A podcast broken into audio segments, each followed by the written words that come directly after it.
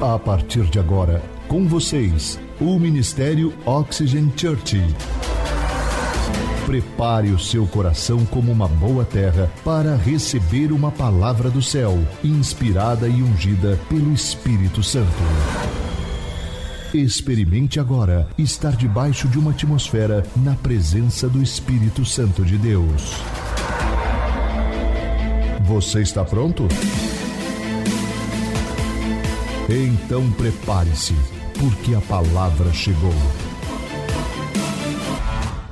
Sabe, meu coração está cheio de alegria e expectativa para o ano de 2022, o que está por vir. E enquanto eu passava tempo com o Espírito Santo, algumas semanas atrás, e orando, orando por vocês, orando pela nossa casa, pelos nossos campos que estão em algumas cidades do Brasil, eu estava orando pelos nossos membros, por cada pessoa que ainda iria chegar, e pedindo a Deus uma palavra, sabe? E não existe nada melhor do que receber uma palavra que você sabe que veio do coração de Deus e encheu meu coração daquilo que está por vir. Deus me deu uma visão. E não existe nada melhor do que você ter uma visão dada por Deus do seu futuro. E é por isso que eu queria compartilhar com vocês. Eu descobri que uma visão, quando você tem uma visão, ela tem o poder de curar. Ela tem o poder de curar a alma ferida, ela tem o poder de curar a alma batida, curar alguém de uma depressão, curar relacionamentos quebrados. Ela tem o poder de empoderar você e capacitar você para fazer algo que jamais você imaginou que fosse possível. Não existe outra coisa que uma visão faça. Ela tem a capacidade e o poder de extrair de dentro de você o seu melhor, o seu melhor potencial. Ela extrai isso, aquilo que está adormecido dentro de você. Por isso que o título da mensagem de hoje é O Poder de uma Visão. Diga comigo, o poder de uma visão. Muito bem, eu quero que você. Quem está aqui comigo? Muito bom. Diga comigo assim: Deus é bom o tempo todo? Eu vou falar, o Deus é bom, e vocês falam? Vamos lá, vamos treinar? Um, dois, três. Deus é bom. O tempo todo? Muito bom. Sabe, a pergunta é: quem aqui já duvidou dessa verdade? Já duvidou da bondade de Deus? Sabe, eu, eu, eu, sei que nós, cristãos, nunca devemos duvidar da bondade de Deus, nós devemos ter sempre fé na bondade de Deus. Mas eu me pergunto se alguns de vocês são sinceros o suficiente, como eu, que já duvidei em algum momento da minha vida da bondade de Deus. Ah, agora você levanta a mão, o pastor levantou a mão, você levanta a mão, né? Sabe, e, e, tá tudo bem, sabe? Deus, já aconteceu algo com você que você fala assim, cara, isso não é justo. Não, Deus não está sendo bom comigo. Eu tinha uma expectativa sobre como Deus iria fazer comigo e Ele não fez. Ele não curou aquela pessoa que eu esperava que ela fosse curada. Ele não salvou a vida de alguém. Ele não fez isso. Meus negócios não aconteceram isso. E a gente começa a questionar, sabe? A gente começa a perceber. E eu percebi, desde a minha conversão e desde o tempo que eu sou pastor, que muitos seguidores de Jesus têm sofrido vivido debaixo de uma grande opressão, não conseguem viver uma vida abundante, às vezes andam desanimados, cheios de medo, porque elas ignoram essa verdade que Deus é bom o tempo todo. É uma verdade. E o, uma coisa que nós precisamos entender é que o diabo é mau. Ele sim é o pai da mentira. E o que acontece é que quando nós passamos por uma situação que nós se, nos sentimos que estamos sendo injustiçados, o que acontece? O inimigo vem e sussurra na sua mente dizendo: Deus te deixou na mão. Deus não fez o que você esperava, Ele não respondeu a sua oração. E sabe o que acontece? Nós aprendemos ao longo da, da, da, nossa caminhada cristã que quando algo de ruim acontece, é porque Deus quer que você sofra para a glória dEle.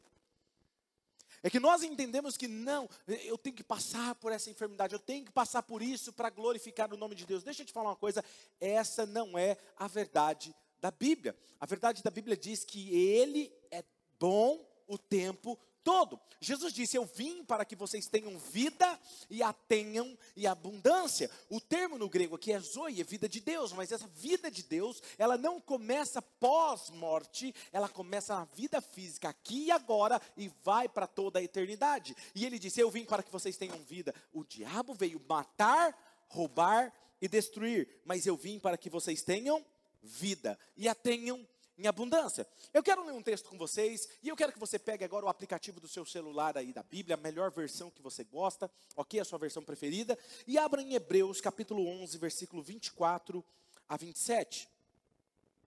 Eu quero ler esse texto com vocês e, e algo me chamou a atenção foi quando Deus começou a compartilhar comigo essa palavra. Vamos ler comigo? Vamos lá? Pela fé, Moisés, já adulto, ele recusou ser chamado filho da filha de Faraó preferindo ser maltratado com o povo de Deus a desfrutar os prazeres do pecado durante algum tempo.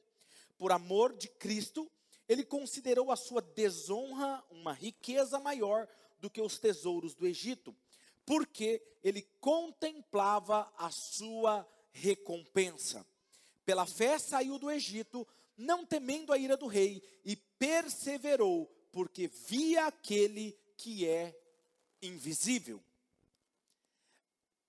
A história de Moisés, ela sempre muito me inspirou. Sempre muito me chamou a atenção a história de Moisés, por ser alguém amigo de Deus, conversava com Deus.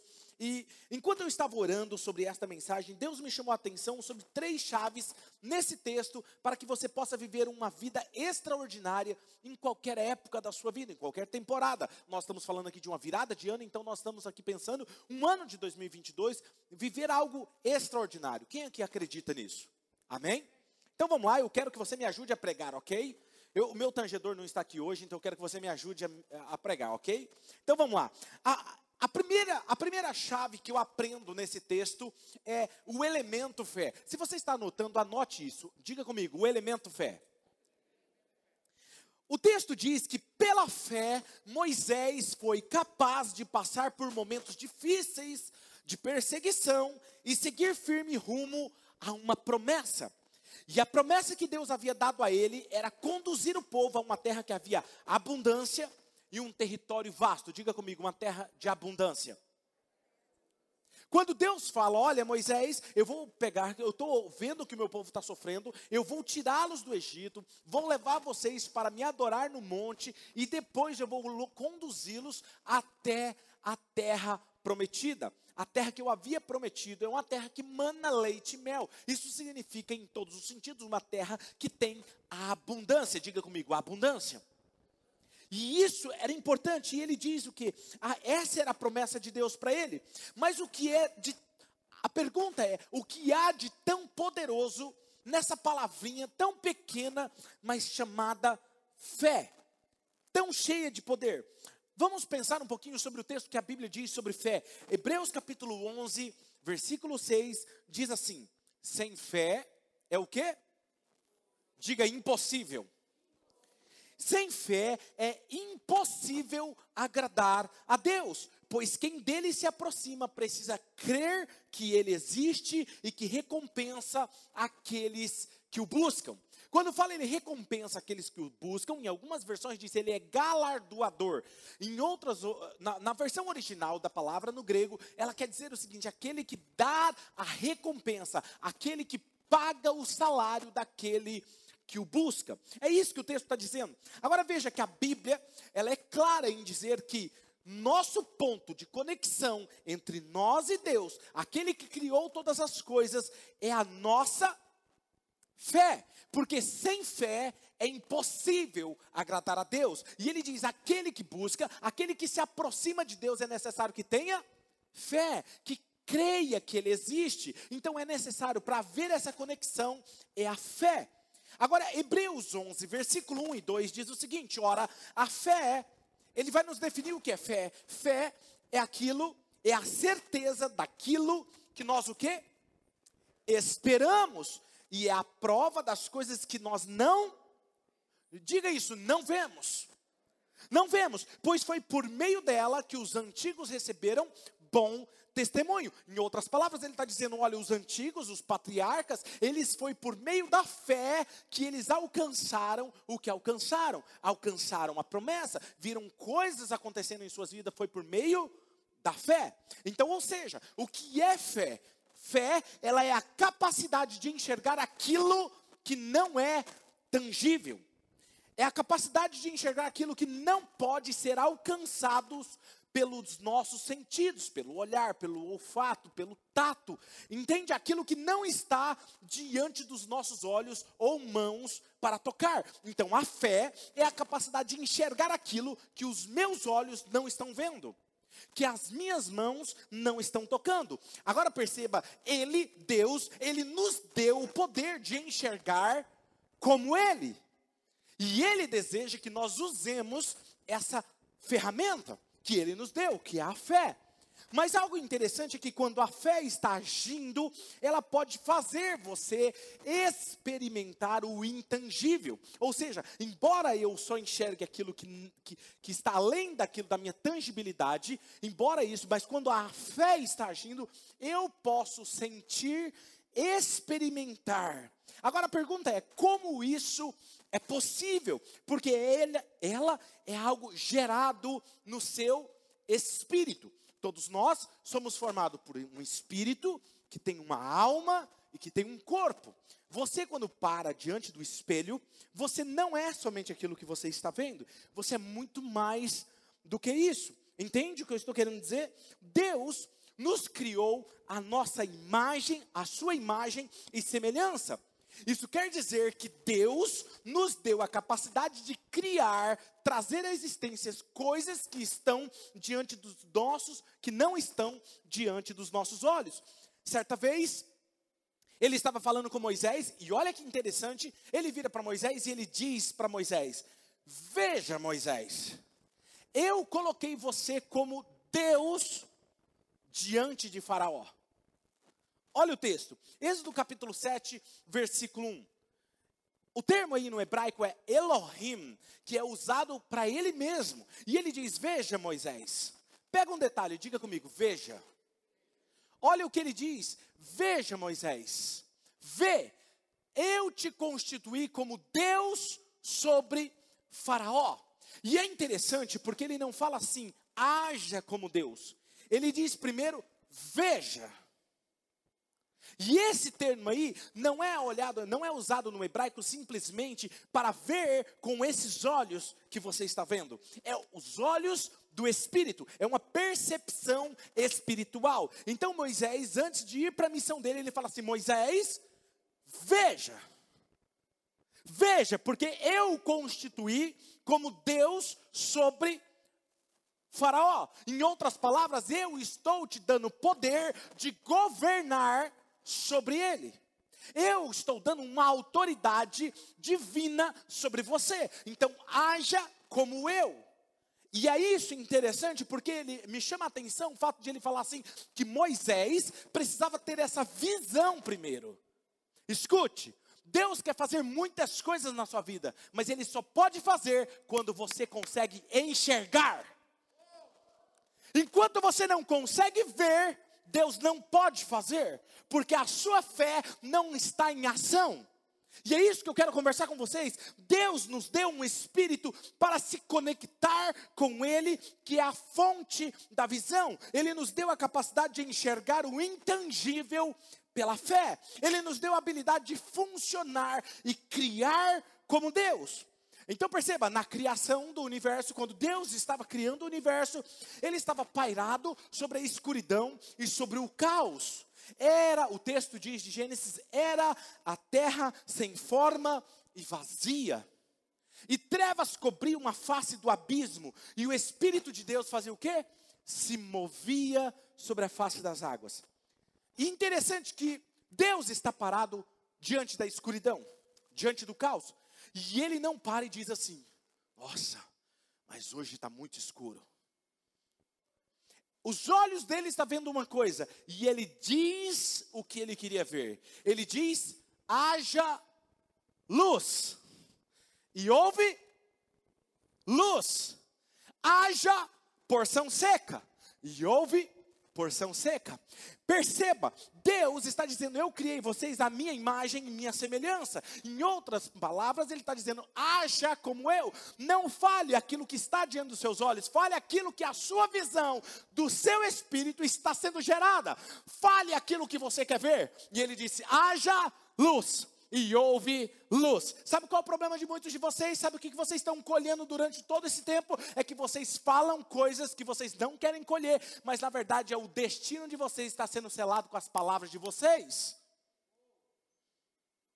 Olha o que o texto está dizendo. A fé é a substância do que você está esperando. Veja, Satanás ele não tem o poder de criar nada. Satanás ele não tem o poder. Deus usa você para criar o mundo que ele quer, dando-lhe as imagens que ele quer que você veja. Deus é a fonte da visão. E quando ele quer que algo aconteça em uma cidade, ele vai lá e compartilha essa visão no espírito de alguém. E essa pessoa começa a enxergar algo que ninguém mais enxerga. Só ela está enxergando. E quando você enxerga algo que ninguém enxerga, você se passa por sábio, não é? Não diga louco. As pessoas começam a falar: você está louco? Não, mas nunca ninguém fez isso. Nunca ninguém imaginou isso. Você vai lá e começa a enxergar algo. Agora vamos ver como isso funciona, ok? Vamos lá em Hebreus capítulo 11, versículo 1 e 2, diz assim: ó. Ora, a fé, ela é a certeza daquilo que nós esperamos e a prova das coisas que nós não vemos. A palavra certeza, dá uma olhada no texto. Ora, a fé é a certeza. Diga comigo, certeza. A palavra certeza no grego aí é hipostasis. Diga comigo, hipostasis. Tá vendo? Vocês sabem até falar grego. Eu tenho um aluno de grego aqui que o cara é incrível, espetacular. Eu nem precisaria colocar na projeção, ele falaria para vocês de cor. E hipostasis significa substância. Diga comigo, substância. Agora veja, quando você tem fé, você não sabe explicar, você tem certeza de algo, eu estou falando de algo espiritual gerado no seu espírito. Quando você tem fé, você tem a certeza que vai se realizar, e se alguém perguntar para você como que isso vai acontecer, você fala assim: Eu não sei, eu só sei que vai acontecer. Aquela imagem que você vê dentro de você, aquela fé, é o desenho da sua vida e das suas circunstâncias. Você vê, você usa o poder da fé para projetar a sua vida e as suas circunstâncias. E eu vou provar isso para você dentro da Bíblia. Então, quando você consegue enxergar aquela visão, já é o começo da existência do que está por vir. A fé já é a existência daquilo que nós estamos esperando, pois a fé é a substância do que eu estou esperando. Agora preste atenção. Se eu perguntar para você, essa cadeira que você está sentado agora, qual é a substância dela? Plástico? que mais? Metal, ferro, não é? Perceba, isso é a substância. Quando você tem fé sobre algo, você já tem a substância para realizar aquilo. Então, quando você tem fé, isso quer dizer que é uma questão de tempo, de aquilo que Deus gerou dentro de você, você vê diante dos seus olhos. É uma questão de tempo. É uma questão de tempo. E Deus está preparando você para viver algo espetacular e você precisa entender isso. Então, para que você entenda o que eu estou ensinando para você aqui hoje, é o seguinte: o elemento fé é o terreno fértil pelo qual Deus traz à existência coisas extraordinárias. Pense em fé, pense em um terreno. Como se fosse um terreno fértil, onde Deus traz à existência coisas extraordinárias. E quando você está operando nesse nível do sobrenatural, é como se uma semente caísse num solo fértil, ok? O que acontece quando isso vem a suceder? Uma visão ela é implantada dentro de você no terreno fértil da fé. E quando ela está implantada ali, é uma questão de tempo, aquela substância dentro de você vai tomando uma forma e virá a existência. Foi plantado dentro de você, ninguém mais vê, ninguém mais acredita, mas é tão real dentro de você. E aquilo vai tomando forma, vai tomando existência até que se vê diante dos seus olhos. É como uma mulher quando ela está grávida, ninguém vê a barriguinha dela, tá lá, murchinha, mas ela fala, ela descobriu, eu estou grávida. E aí de repente ela começa, ah, eu comecei a sentir, eu estou sentindo. E aí começa a tomar forma até que nasce. Quem está me entendendo?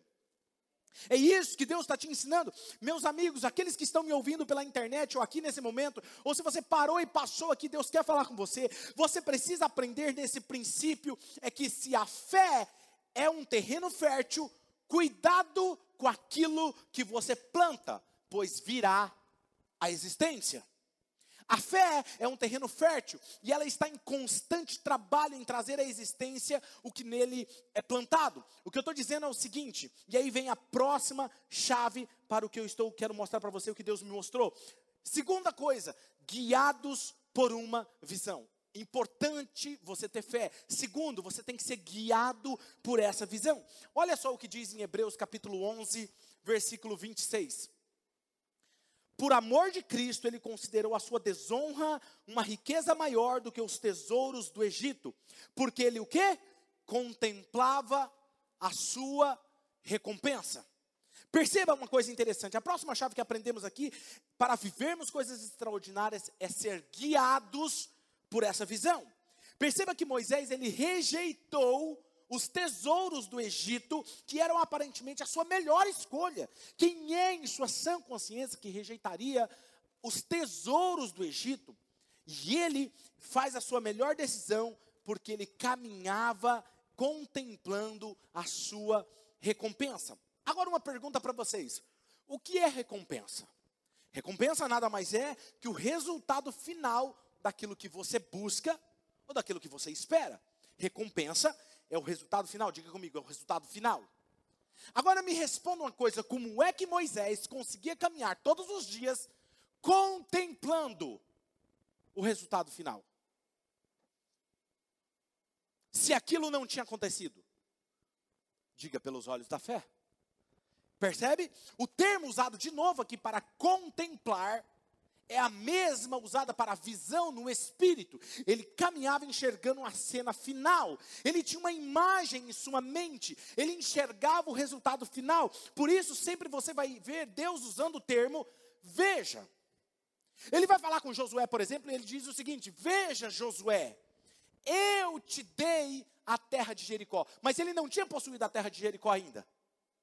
Ele nem tinha entrado, nem tinha chegado lá. Ele fala: Veja, eu já te dei a terra de Jericó, a cidade de Jericó. Porque antes de ele tomar algo, antes de estar em suas mãos, ele precisava enxergar.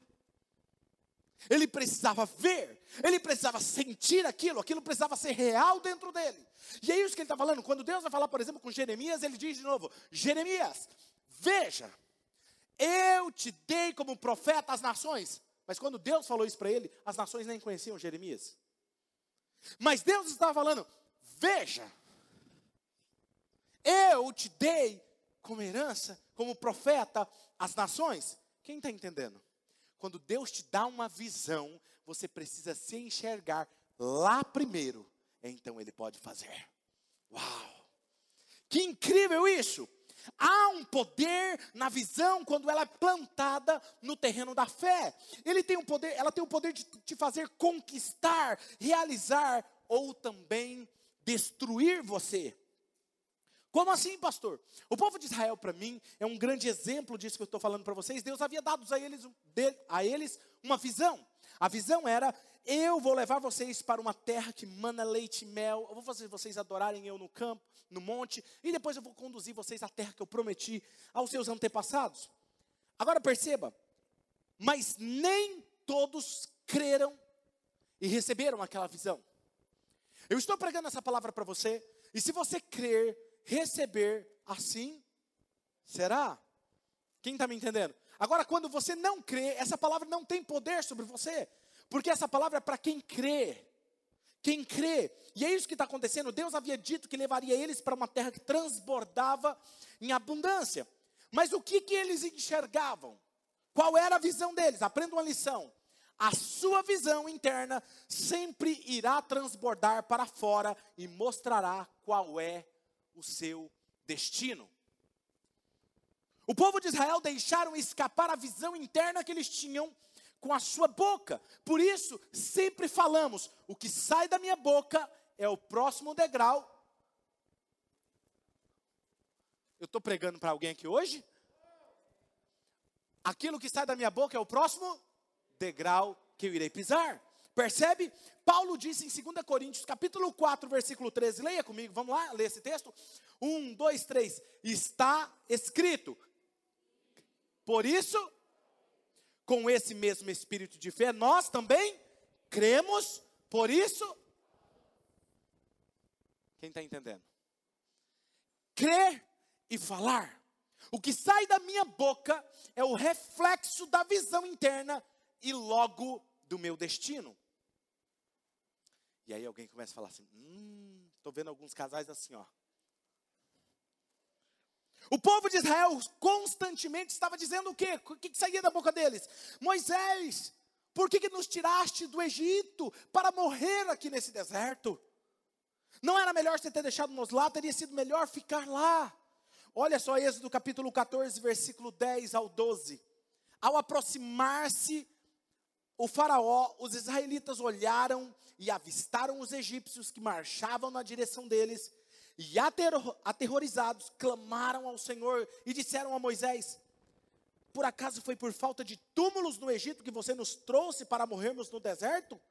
O que você fez conosco, Moisés, tirando-nos de lá?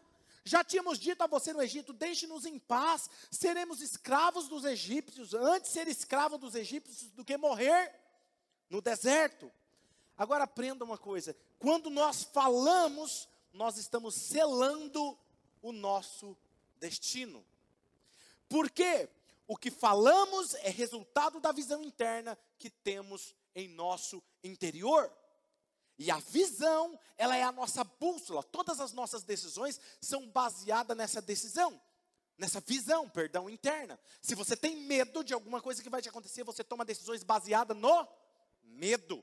Se você se sente inseguro, as suas decisões são baseadas na insegurança. Quem está me entendendo? Se você tem fé e enxerga o sobrenatural de Deus, você toma decisões baseadas na fé. Está me entendendo? A sua vida sempre estará caminhando na direção dos seus pensamentos mais fortes. E seus pensamentos mais fortes é resultado da visão plantada e nutrida dentro de você. Então, como consequência dessa visão interna, tudo que saía da boca deles, dos israelitas, eram apenas reclamações, decepções, frustrações, xingos, desilusões, dor, angústia, desesperança. E se alguém perguntasse, e aí, como é que tá? Ixi, hoje está quente demais. Ah, não vejo a hora disso acabar. Ah, Moisés só faz isso, não sei o que, não sei o que. Ah, não concordo com o que Moisés está fazendo. Ah, não, porque era melhor ter deixado daquele outro jeito. Nós já estávamos acostumados a ser escravo, continua como escravo. Para que vir aqui e morrer aqui? Mal eles sabiam que tudo que estava saindo da boca deles era um resultado de uma visão interna que eles tinham, e era exatamente o que estava se selando diante deles. Alguém que chega a esse ponto, escute isso, alguém que chega a esse ponto, pode olhar para um oásis, um paraíso, e vai enxergar o caos. Você pega uma pessoa como essa, coloca ela diante de um paraíso, fala, isso aqui é para você. Ela vai falar assim, ah, mas eu não consigo viver isso aqui. Não, mas eu estou vendo, isso aqui vai dar errado. Você conhece alguém assim? Eu não posso. Eu não vou conseguir não dará certo. É sempre assim. Tudo dá errado. Ninguém gosta de mim. Aquela pessoa não se importa comigo. E começa a reclamar, falar. Mal ela sabe que tudo aquilo que está saindo da boca dela é exatamente o que vai acontecer. Você olha para um cara, um, um, uma pessoa que ela é cheia de fé, é diferente. Está tudo dando errado em volta. Fala assim: tenho certeza que isso aqui está se ajustando. Algo muito maior vem vindo pela frente. Eu já estou preparado. Algo grandioso vai vir. E aí, quando a coisa acontece, ele está preparado. Por quê? Porque ele enxerga algo sobrenatural e Deus faz. Está me entendendo? Olha só o que acontece em Números, capítulo de número 13, versículo 27, 28 e depois do 30 ao 33. Vocês vão ficar pasmos com esse texto. Olha isso. Eles estavam indo para a terra prometida e quando eles chegaram pré, próximos à terra prometida, Moisés envia os líderes. Escuta isso. Escuta isso, que isso vai tirar vocês da cadeira.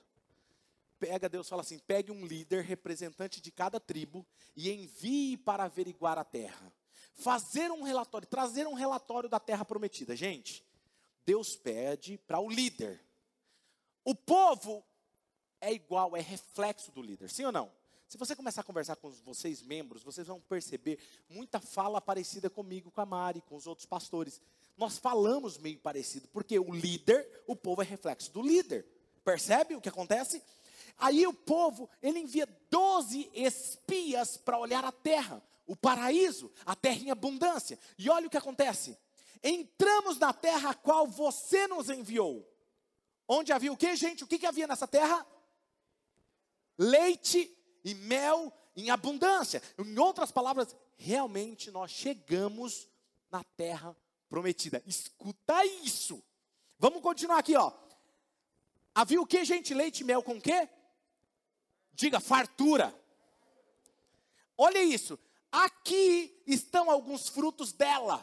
Eles trouxeram os frutos, e os historiadores e a Bíblia diz que pegaram um cacho de uva, não era qualquer cacho de uva, não cabia em uma bandeja, tinha que dois homens colocar uma vara e colocar no ombro e carregar. Você acha que isso era grande ou não? Eles estão com os frutos carregando, suados, cansados de trazer os frutos que eram grandes. E olha o que eles dizem em seguida: Mas o povo que lá vive é poderoso demais. As cidades são fortificadas e muito grandes.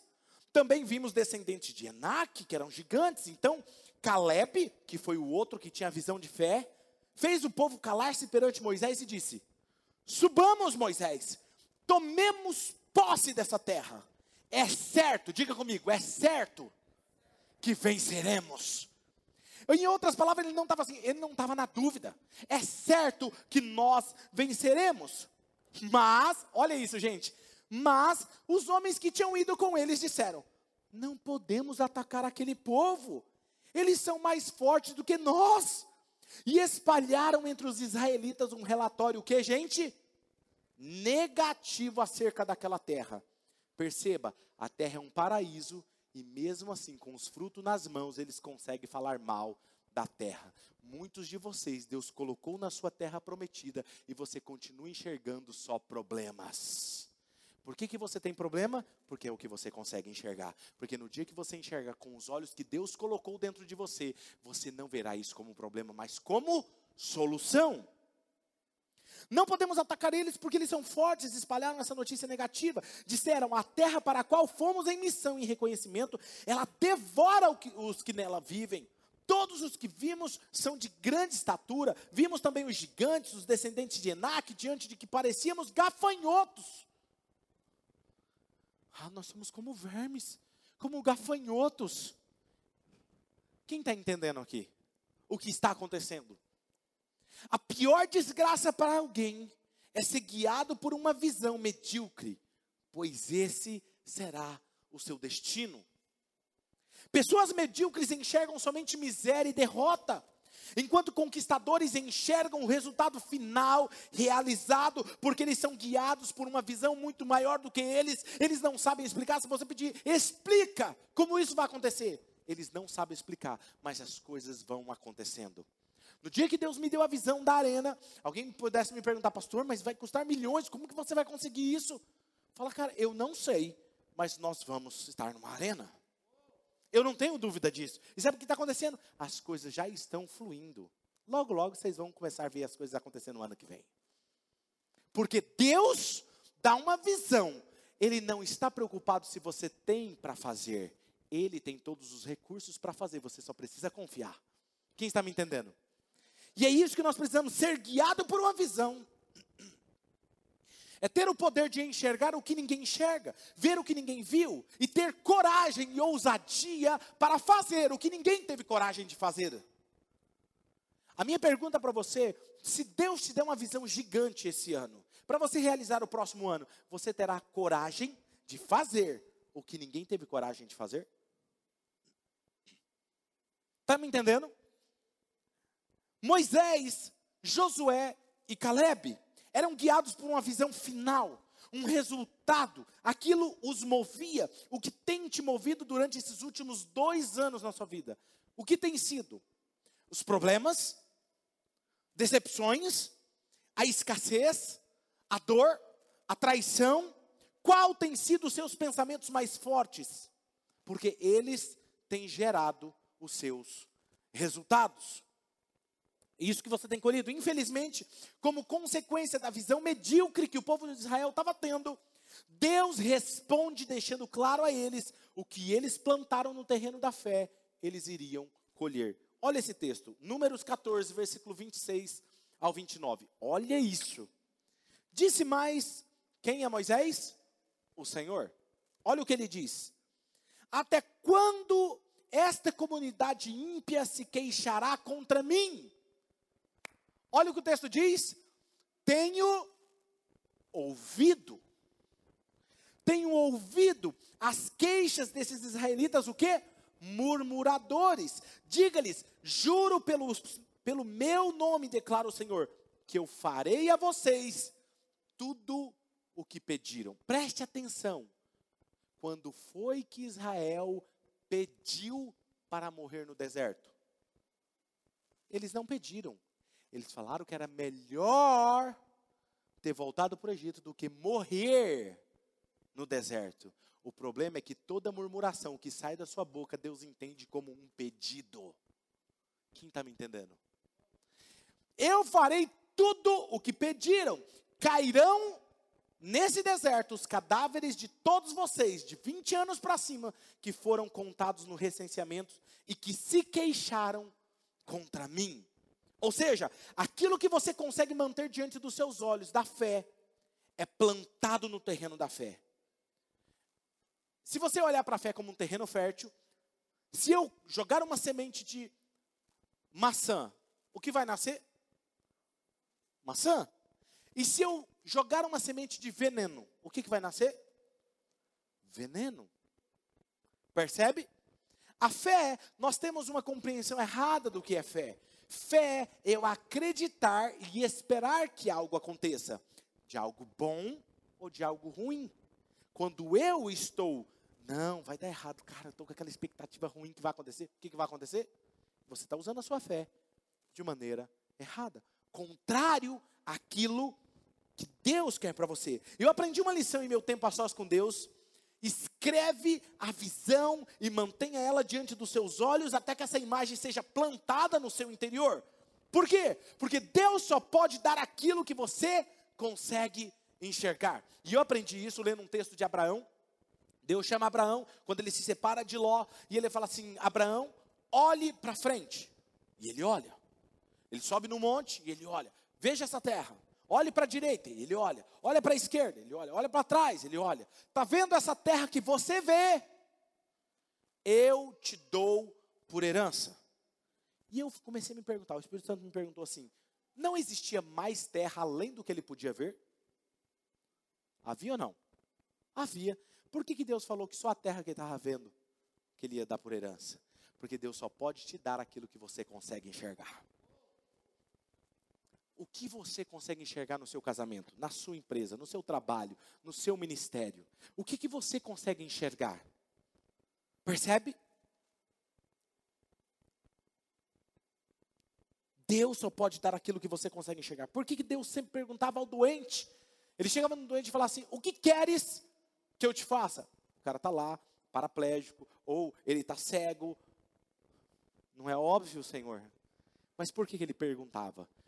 Porque o que saía da boca era resultado da visão que ele tinha. Que eu veja, então veja. Senhor, cura minha filha. Vai, a tua fé te curou. Seja feito conforme a sua fé. Não segundo o meu poder, não é segundo o que o pai pode fazer, é segundo a sua fé. Uau! Tem um membro da nossa igreja, quando nós estávamos começando a, a lá na Via Expressa, eu fiz uma dinâmica em um culto, eu estava pregando sobre fé, ousadia, fé ousada. E eu falei assim, no final do culto, eu falei, eu quero que você escreva o que você espera para o próximo ano. E, e, ele estava passando, estava começando a trabalhar numa empresa, e ele falou assim, eu gostaria de ganhar 10 mil por mês. E ele colocou isso. E aí o que aconteceu? Dentro de alguns meses, ele começou a ganhar, inexplicavelmente, ele entrou, foi promovido e tal, começou a ganhar 10 mil por mês. E ele veio todo contente falar para mim, pastor, mano, você não acredita, velho, eu estou ganhando 10 mil por mês, você acredita nisso? Eu falei, mano, por que você não falou 30? Ele virou assim falou, verdade, né? Ah, verdade. Pastor, eu vou mudar então a oração. Eu falei, filho, por favor, me ajuda te ajudar.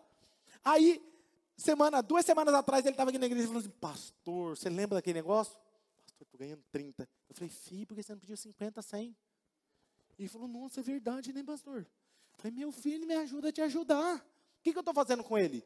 esticando ele, esticando ele. O que eu estou fazendo aqui hoje com você é esticando você. Talvez se eu falasse para ele lá atrás, alguns anos atrás, para ele ganhar 50, 100 mil, ele não acreditasse. Quem está me entendendo?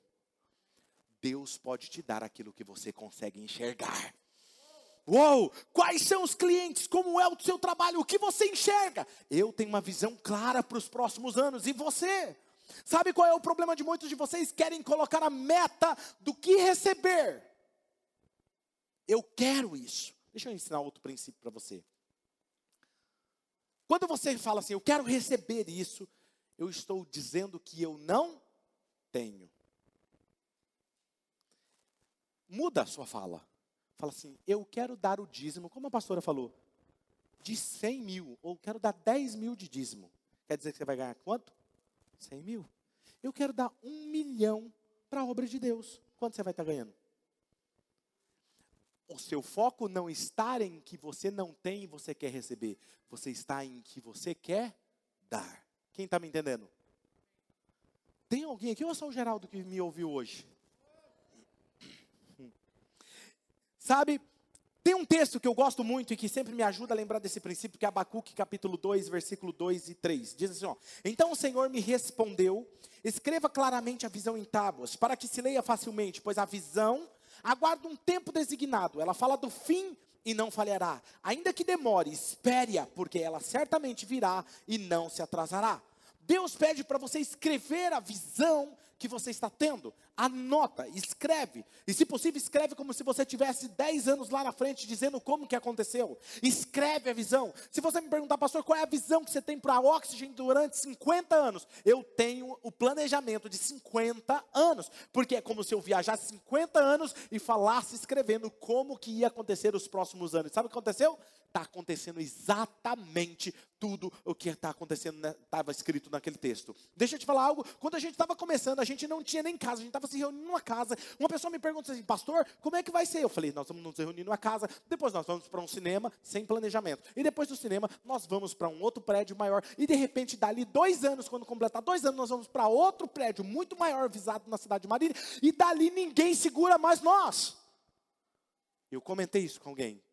Eu não escrevi. Sabe o que aconteceu? Exatamente como eu tinha falado. Quando completamos dois anos, nós estávamos nesse prédio. E aí, qual foi a fala depois? Ninguém segura mais nós. Eu quero saber quem vai estar comigo nos próximos anos. Uou! Vai ser incrível. Escreve. Quando Deus fala com Abraão, escuta isso. Deus fala para Abraão, fala assim: Abraão, sai dessa sua tenda. Eu preciso te fazer enxergar algo. Eu quero te dar uma ferramenta para te ajudar a enxergar. Deus ele tem meios para nos ensinar. Ele tira ele e fala assim: olha para o céu, conta as estrelas. Aí ele começou: um, dois, três, assim vai ser a sua descendência. Aí ele fala assim: oh, e eu perdi a conta. Ele falou: pois é, é isso mesmo que vai acontecer. E ele fala assim: agora conta a areia da praia do mar. Conta, assim vai ser a sua descendência. O que, que Deus estava falando com Abraão? Eu estou te ensinando a olhar detalhes da visão. E por que areia? Olha um detalhe. Por que areia e por que estrela? Estrela, quando é que ela aparece? Noite. E quando é que você consegue ver com nitidez a areia? De dia. Em outras palavras, Deus estava ensinando a Abraão: coloque o foco da sua visão, dia e noite dia e noite, dia e noite. É para lá que eu vou te levar. E é isso que Deus está fazendo com você, talvez tirando você da sua tenda, a sua zona de conforto. Às vezes Deus nos arranca da nossa zona de conforto. Nós queríamos ficar lá, tá gostosinho, bonitinho, vamos ficar lá. Não, ele arranca você de lá. Você não queria e ele tira de lá. Porque é quando você sai da sua zona de conforto que você consegue enxergar a imensidão do universo que ele pode fazer por você. Amém? Pastor, então como eu faço para permanecer com a visão que Deus plantou dentro do meu interior? Existe um ciclo que eu quero que você perceba. Deus, Deus, ele é a fonte da visão. E o primeiro passo que você tem que tomar é conectar-se à fonte. Você tem que se conectar em Deus, na fonte da visão. E como é que eu me conecto com a fonte da visão? Através da oração. Diga comigo, oração. E é através da oração que você conversa com a fonte da visão. E com a sua fé, a imagem da fé que é gerada no seu espírito, gera a realidade. E é isso que você precisa entender. E a realidade se conecta com Deus. E o mundo, assim na terra, é feito como no céu. Quem está me entendendo? Terceira chave: caminhar enxergando o invisível. Hebreus capítulo 11, versículo 27 diz: Pela fé saiu do Egito, não temendo ainda a ira do rei, ele perseverou, porque ele via aquele que é invisível. E a outra dinâmica aqui é da oração, é o que? Você ter um relacionamento com Deus. Por quê? Colossenses 1,15, olha o que diz. Ele, Jesus, é a imagem do Deus invisível, o primogênito sobre toda a criação. Deus, ele era o único que sabia o caminho até a terra prometida. Deus é o único que sabe até o, cami o caminho, todos os percalços que você vai ter que passar, todos os desafios. Ele sabe o caminho até a sua terra prometida. Que tal então se relacionar com Ele e obedecer a Ele, confiar? Quando Ele fala para você, vira à direita, você fala, não faz sentido nenhum. Mas Ele fala, vira à direita, obedeça, vira à direita, porque Ele sabe o melhor caminho. Qual é o problema de Israel? Israel não obedecia. O nosso problema é que nós queremos viver o extraordinário de Deus, mas nós não obedecemos a Deus. E a melhor forma de você ouvir a Deus é pegar a Bíblia e olhar para a sua vida e falar assim: a minha vida hoje está enquadrada com a palavra de Deus, esse é o segredo. Quando nós falamos sobre os ciclos de como nós devemos manter isso na prática, isso vai te fortalecendo. Salmo capítulo de número 136, Salmo de número 136, versículo 16 diz assim: Aquele que conduziu o seu povo pelo deserto. Leia comigo essa última parte, um, dois, três. O seu amor. Um, dois, três o seu amor só pode conduzir um caminho, quem sabe a trajetória. Deus conduziu. Todas as vezes que você toma uma decisão baseada em suas decisões, nas coisas que eu citei acima, que é relacionamentos, emoções, circunstâncias, decepções, você tem o resultado daquilo. Mas quando você toma uma decisão baseada no que Deus falou para você, você tem os resultados que Deus gera em você. Salmo de número 105, versículo 37 ao 41 diz assim: Ele tirou de lá Israel, que saiu cheio de prata, de ouro, não havia em suas tribos quem fraquejasse. Os egípcios alegraram-se quando eles saíram, pois estavam com verdadeiro pavor dos israelitas.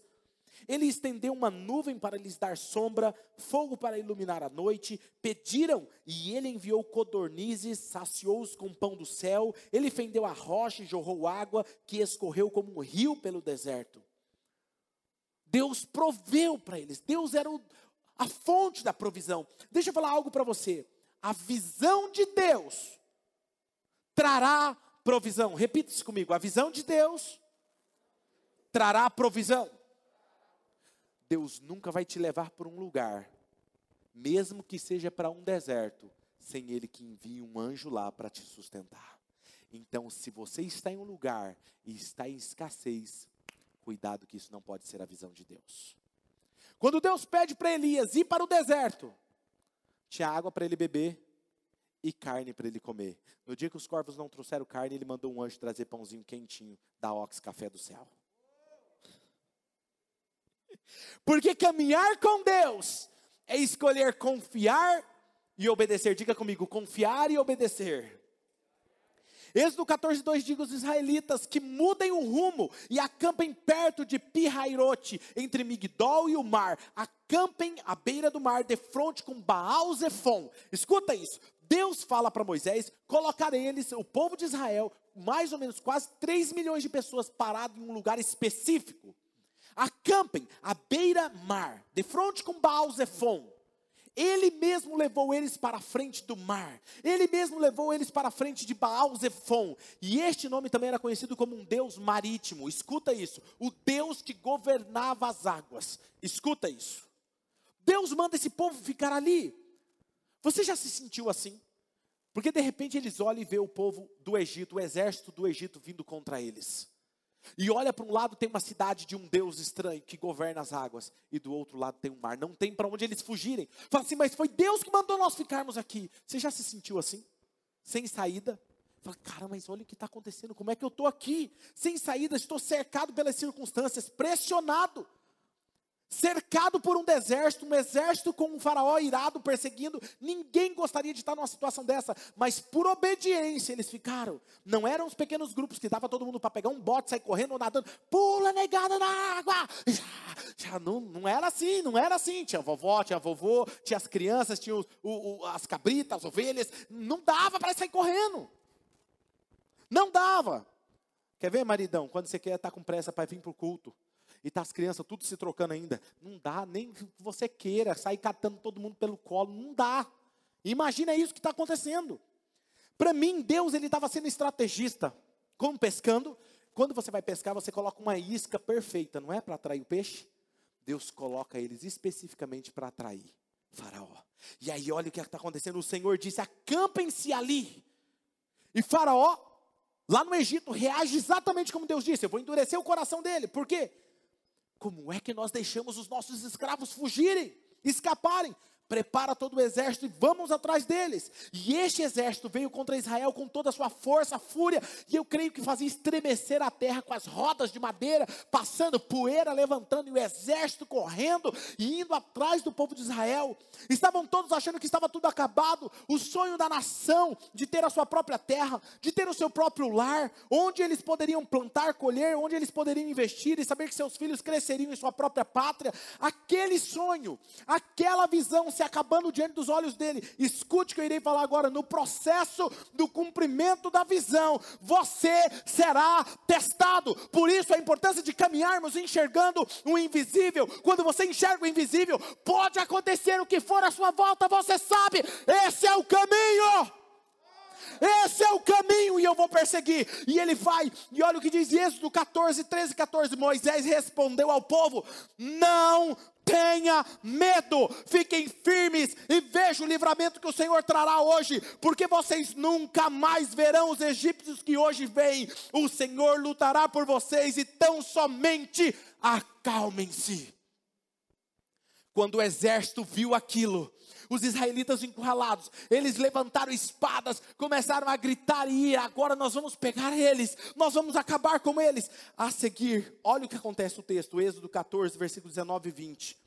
A seguir, o anjo de Deus, que ia à frente do exército de Israel, retirou-se, colocando-se atrás dele. A coluna de nuvem também saiu da frente e se pôs atrás. Então, os egípcios e os israelitas, a nuvem trouxe trevas para, para um e luz para o outro. Escuta, o povo de Israel está aqui, de frente para o mar. Está aqui, não tem, o mar está aqui. A nuvem e a tocha de fogo veio para cá.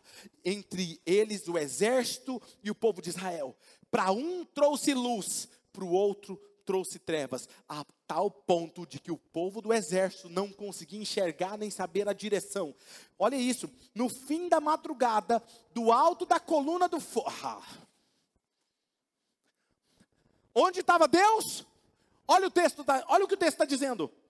Fez, olha isso, no fim da madrugada, no alto da coluna de fogo e de nuvem o Senhor viu o exército dos egípcios e pôs em confusão.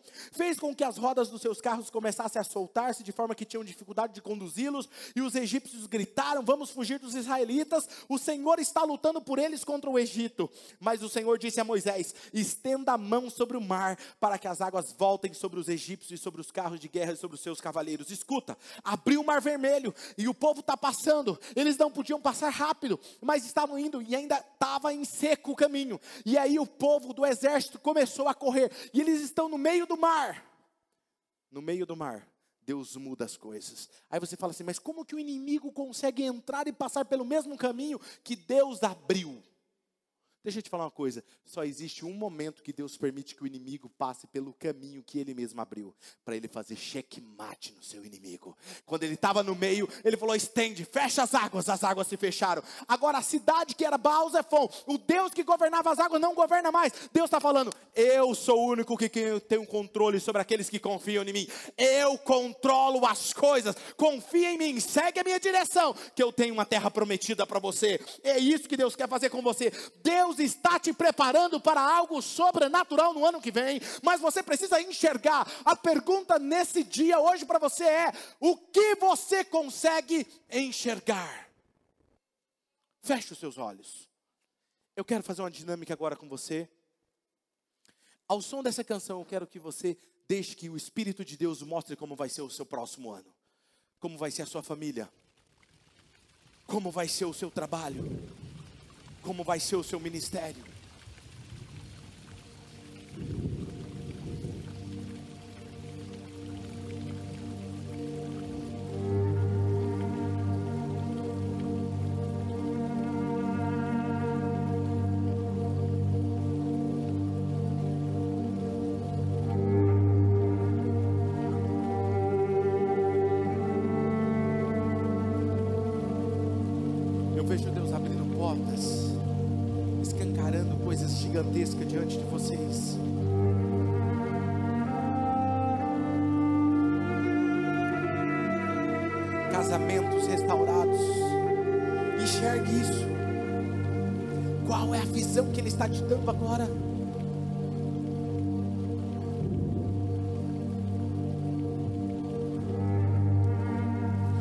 Isso que você está vendo, eu quero que você escreva depois quero que você coloque no papel.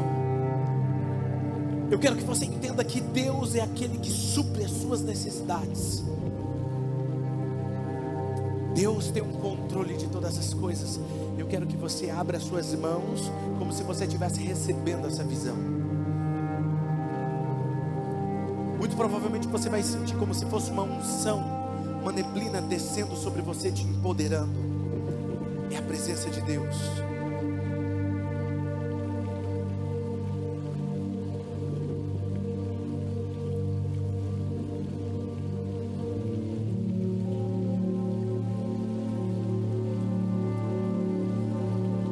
estão os caminhos que serão abertos?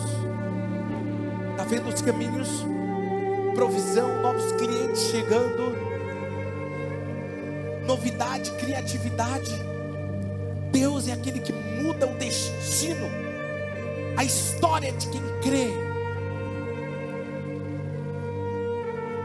Uh! Eu quero que você se prepare, porque algo como se um fogo começasse a acender na sua história, assim como na coluna de fogo, Deus estava ali em cima e viu e abriu o caminho. Esse é o próximo ano, o seu próximo ano o ano de caminhos abertos. Caminhos abertos, caminhos abertos. Para onde você virar o seu rosto, caminhos serão abertos. Se você estiver em obediência, caminhos serão abertos. Onde você colocar a mão, a caminhos serão abertos.